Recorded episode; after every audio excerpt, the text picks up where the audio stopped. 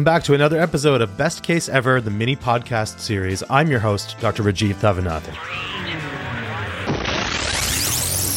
Today I have a very special guest. Her name is Dr. Kari Sampsel. She's a staff emerge physician at the Ottawa Hospital, and she's also an assistant professor at University of Ottawa. At her job, she's the medical director of the Sexual Assault and Partner Abuse Care Program that has positively affected the lives of so many people, garnered national media attention, and earned her the Al Drummond Award for Advocacy from the Canadian Association of Emerge Physicians. Kari, it's great to talk to you today. Thanks for having me. Why don't you tell us about your best case ever? So, you're getting towards the end of your shift, and you get a EMS patch come in that says, We have a pregnant woman who is VSA CPR in progress, five minutes out. Okay, just right down to business, huh? It's like, let's go, basically. So you're in that kind of tidy up mode. Let's get everything organized for the next person coming on. And then you have to hit the adrenaline switch again, and away you go. And the nice thing is, is that we did get that five minutes. So we had a chance to get our resuscitation area ready for this patient. We set up two specific areas. So we set up one area for the resuscitation of the mother, and we set up another area for the resuscitation of the soon to be born baby. And at that time, we also paged OB and NICU pediatrics colleagues just because this was something that was far more comfortable for them, not as comfortable for us. And we wanted to have their expertise in the room with us at the time of resuscitation if we possibly could. Much like any oral examination, the OB team was not available. they were actually in the middle of another C section. Oh, no. So you're kind of on your own for that. We were on our own for that, which was okay. We knew that they knew and would get to us as soon as they possibly could. But it was okay, you're flying solo on this adventure. The NICU team actually got to us very quickly, which was very nice. And we set up kind of two areas. So everything that we needed for the resuscitation of the mother was in the resuscitation of the mother room, and everything that we needed needed for the resuscitation of the fetus slash baby was in the other room, including all of the appropriately dosed and sized and weighted drugs and equipment, the baby warmer, the whole deal. Yeah, so we talk about preparing your staff, stuff, and space, and it sounds like you did that the best that you could with such a short five minute warning. So, what happened next? So EMS rolls in. They were doing CPR. She was wedged. So, as we are all appropriately taught, 30 degree wedge to the left. And she was transferred over to our resuscitation area. And the thing that was interesting about that is that you're used to doing CPR on people. This is something that we do very frequently, very commonly. But when somebody is wedged, it changes the angles and it changes the perspective that you have for everything that you're going to do in a resuscitation type avenues. So your CPR is 30 degrees off. So you have to be able to position yourself and push harder to be able to get the kind of output that you would do for somebody laying completely supine. There's less access to the person on the left hand side of their body just because they're turned to the left. So you have a little bit of a tighter space there. So when you have your nursing teams on each arm, which is usually what happens, the team on the left hand side is a little bit tighter than the team on the right hand side. Anton here. I just have to interject for one minute. All these issues that they face with the patient in 30 degrees lateral decubitus is exactly the reason why current recommendations are not to place the patient in 30 degrees lateral decubitus, but rather to assign a team member to manually push the uterus to the left to relieve that aortocaval pressure. We'll have images in the show notes for the two specific methods of achieving this. And then we had basically designated a team that was monitoring the true resuscitation itself. So the CPR, the bagging, drugs of resuscitation that were being used if we were going to tube her, all those kind of things. And then me as the team leader, I was staying out of that specifically and making the decision whether we were going to do the perimortem C section or not. And if that was going to happen, I was going to be the one that did it. Okay, awesome. And were you mindful of the timing? I know they say to start within four minutes of an arrest. Absolutely. So we knew the nice thing about our medical center is that we have these nice clocks on the wall. So somebody hit the start timer. So it's kind of like out of a movie in a way that you watch that time tick up. It's almost like, you know, in James Bond where it's ticking down right. and it always stops at 007 kind of thing. Like you're watching it tick up and you know that you have a very finite amount of time to make this decision.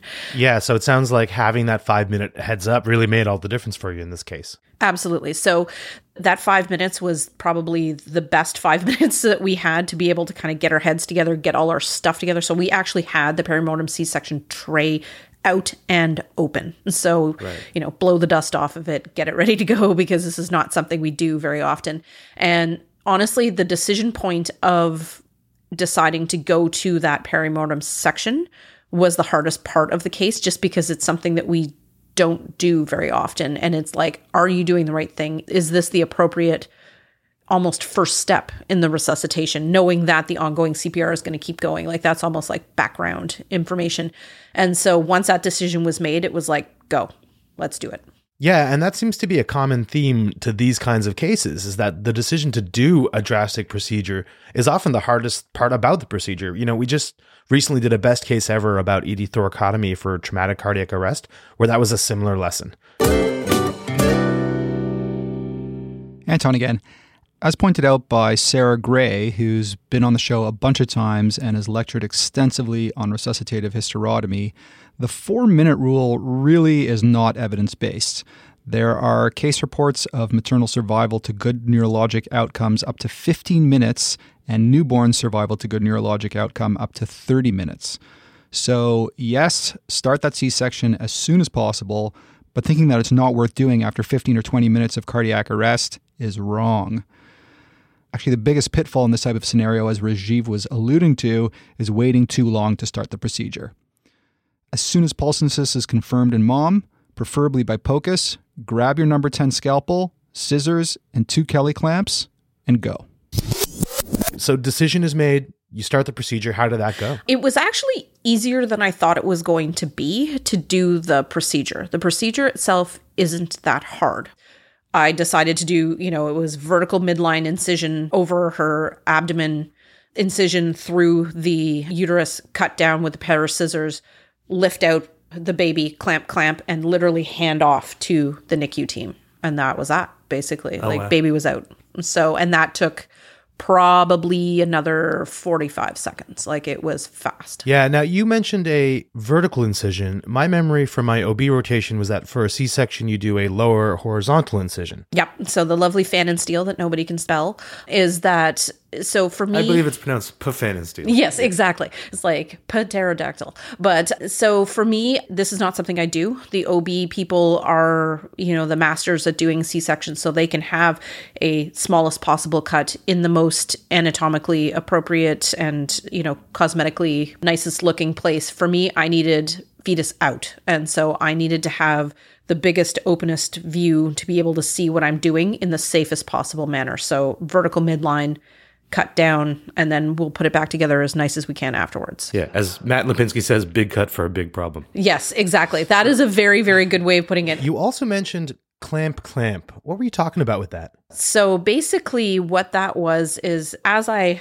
lateraled the fetus over to the NICU team, the OB team came in right at that time. So it was, you know, almost fortuitous. Um, and what they did was they grabbed the very large Satinsky clamps, and there's two of them in your perimortem C section tray, and they clamp on either side of the uterus, kind of midway along on the posterior side of things. And what they do there is that they're basically clamping bilaterally the uterine arteries. And so they're, as you can imagine, when you're doing a big surgical procedure like this, and particularly into a uterus, there's a lot of blood post procedure.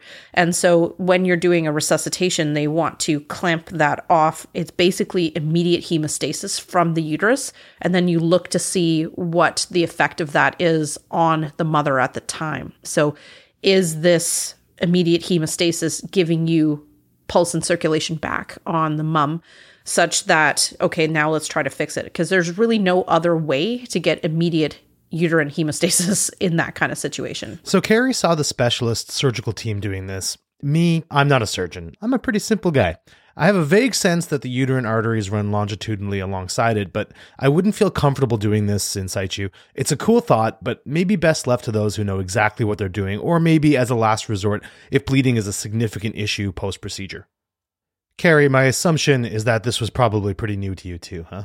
Absolutely. So I had never seen this described anywhere. So, not in any of the procedural textbooks, nothing within emergency medicine. And I asked the OB staff afterwards, I was like, that's a very interesting piece of the procedure. And he said that, like, it's the only way to get true hemostasis of the uterus at that time is to do that.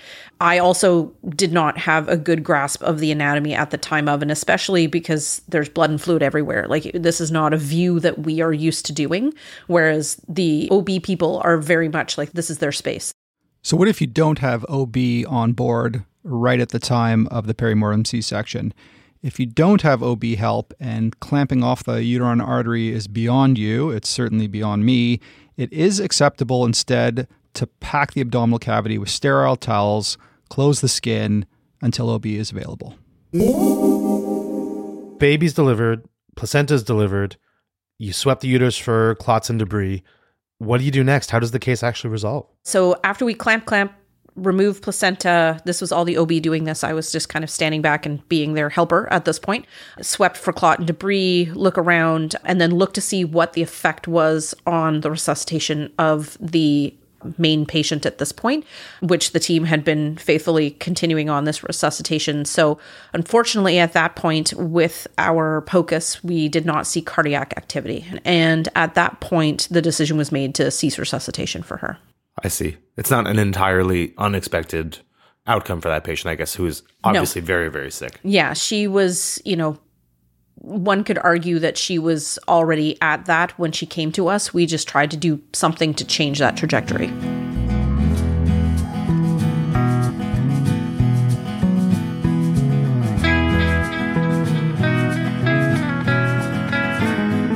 Now, this is relatively young patient. Yes. You know, second patient, you know, the smaller passenger on board. Mm-hmm. This must have been a very emotionally difficult thing, a very stressful thing for you and the whole team. How did you navigate that after the case sort of had run its course? It was very difficult. This was probably one of the more difficult debriefs that we've done post resuscitation for the exactly the reasons that you mentioned. So we did do the moment of silence at the bedside for that. I'm a big fan of that just because it gives everybody a minute just to even let their heads clear and, you know, get things together from that perspective. The other thing that was a bit challenging from a debrief perspective is that we had so many other people there than we normally would in emergency department setting. So we're kind of used to our own people, our nurses, our Our PCAs, our physicians, whomever. In this particular circumstance, we had the OB team, we had the NICU team, we had all of our people, and we also had a whole bunch of first responders. So we had both fire and EMS that came in with this patient. And so there were different faces. There were people who maybe were responding in a different way than we were used to being emerge people. And so we had to do a debrief in a big crowd yeah, I've seen you do a few debriefs and sort of delivering bad news scenarios, and I will say that you are one of the more sensitive physicians I know, and and very good at sort of managing those kinds of scenarios. So one final question. I mean, this is obviously like I'm going to say once in a career kind of procedure. Hopefully, you know, fingers crossed. How do you practice for something like that? Something that is so infrequent but like really high stakes. Do you have a favorite way of kind of getting ready for that scenario? Is it doing sim? Is it mental rehearsal? Sim is great for this kind of stuff just because you can get those hand skills. And honestly, the hand skills are transferable from everything. Like a surgical incision is a surgical incision. Sorry to all of our surgery colleagues that might be listening to this, but you know, if you're doing a thoracotomy or a hysterotomy or a whatever, like the actual hand on scalpel blade cut through is the same. So if you're getting a chance to practice any kind of hand skills, that's a great thing. For me, it's the kind of mental rehearsal model that I use. So close your eyes, think of everything you're going to do and even kind of move your hands or your body or get a sense of what the room is going to look like. You know, know that there's going to be a big gush of fluid and know that that's going to probably get on your feet and get used to, you know, just train that through your head. And before you go into the procedure, if you have the luxury of that five minute heads up, to just take that minute, run through it, and then you feel confident. It's like that muscle memory, you're primed and ready to do it. So it sounds like you're a believer in both simulation, deliberate practice, and mental rehearsal. Absolutely.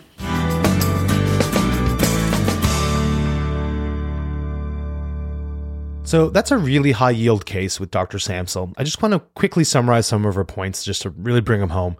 She talked about the importance of utilizing any kind of heads up about an impending critical care case using the mnemonic staff stuff space. So that's making sure your team is assembled and briefed, you have the equipment you need, and your resus room is ready. Now, we didn't delve into the perimortem C section as a procedure a whole lot, but it's a good idea to have a sense of why we do it. In one case series of 94 patients that was done between 1980 and 2010, they found that 54% of mothers who underwent this procedure survived a hospital discharge, and it was not considered harmful in any case. So, what does a perimortem C section do? Well, the two main things are that it improves venous return and cardiac output and reduces oxygen consumption by removing the fetus and placenta, which, if you didn't know, it gets like a huge amount of blood and oxygen from maternal circulation. Aside from that, the procedure can also facilitate both closed chest compressions from the outside and even allow internal cardiac massage. And by reducing that intra-abdominal pressure from the fundus of the uterus, it can even make ventilation easier as well. Now, the generally agreed upon indications are that the procedure should be started after four minutes of cardiac arrest by mom if there's no ROSC with ACLS interventions. But fetal survival isn't zero after that. That said, the goal is to deliver the fetus by the five minute mark. Now, the gestational age that mom can be at is pretty variable. Emerge Clinics in North America says 20 weeks. Roberts and Hedges says 24 weeks. Just understand that if you deliver the fetus between 20 and 24 weeks, it may not be viable. The AHA gets around this by saying that you could do it if the mom has an obviously gravid uterus. It's important to remember that this is a procedure for mom's ROSC, not for resuscitation of baby. Basically, my takeaway from this is if the uterine fundus is past the umbilicus, you're good to go. There's a great article from 2016 in the Emergency Medicine Journal by Perry that covers all of this. It's a great review article, and we'll put a link for that in the show notes as well. Another point of controversy that Kari and I talked about was the positioning of the pregnant patient during resuscitation for cardiac arrest. Now, she mentioned in her case that they were wedging 30 degrees left lateral, but the AHA actually makes some recommendations about doing manual uterine displacement instead of this. Specifically, although you can consider using left full left lateral for your unstable pregnant patient, that in the setting of cardiac arrest, there's some issues with wedging. So the patient might slide off the bed. It changes your CPR vector, potentially making it less effective, and that might be clinically important. And the heart itself can also move in the chest if you do that. And frankly, aortic caval compression may still even occur with uh, wedging as opposed to manual displacement. My takeaway from this is that if you have the bodies available in the room, that manual displacement is probably the smarter way to go. They do also specify in that document that there's no evidence to change your hand position for CPR with a uh, third trimester pregnant patient, and no medications should be withheld because of concerns about fetal teratogenicity in that context. Now, we also didn't talk about the technical aspects of the procedure a whole lot, and obviously, podcasting is not the best medium for that. It's probably better explained with a video, and Sara Gray, who's a well known guest expert to EM cases, did an exceptional one during Essentials of EMCrit with Scott Weingart a few years ago. That's easily found online, so you should go check that out. Lastly, Kari mentions when you have a patient unexpectedly die in the emergency department, the importance of a pause, some sort of moment of acknowledgement and respect for the person's life, and also a debrief, which is important for everyone, but especially learners and staff who maybe aren't exposed to that kind of stress as often. So, Kari, thanks for being here today and talking to us about this once in a lifetime case, or at least I hope it's a once in a lifetime case. Everyone be sure to follow Kari on Twitter. That's at Kari Sampsel with a K. And follow me too. It's at Rajiv Thava. That's R A J I V T H A V A. And until next time, keep your stick on the ice. This is Best Case Ever mini podcast series.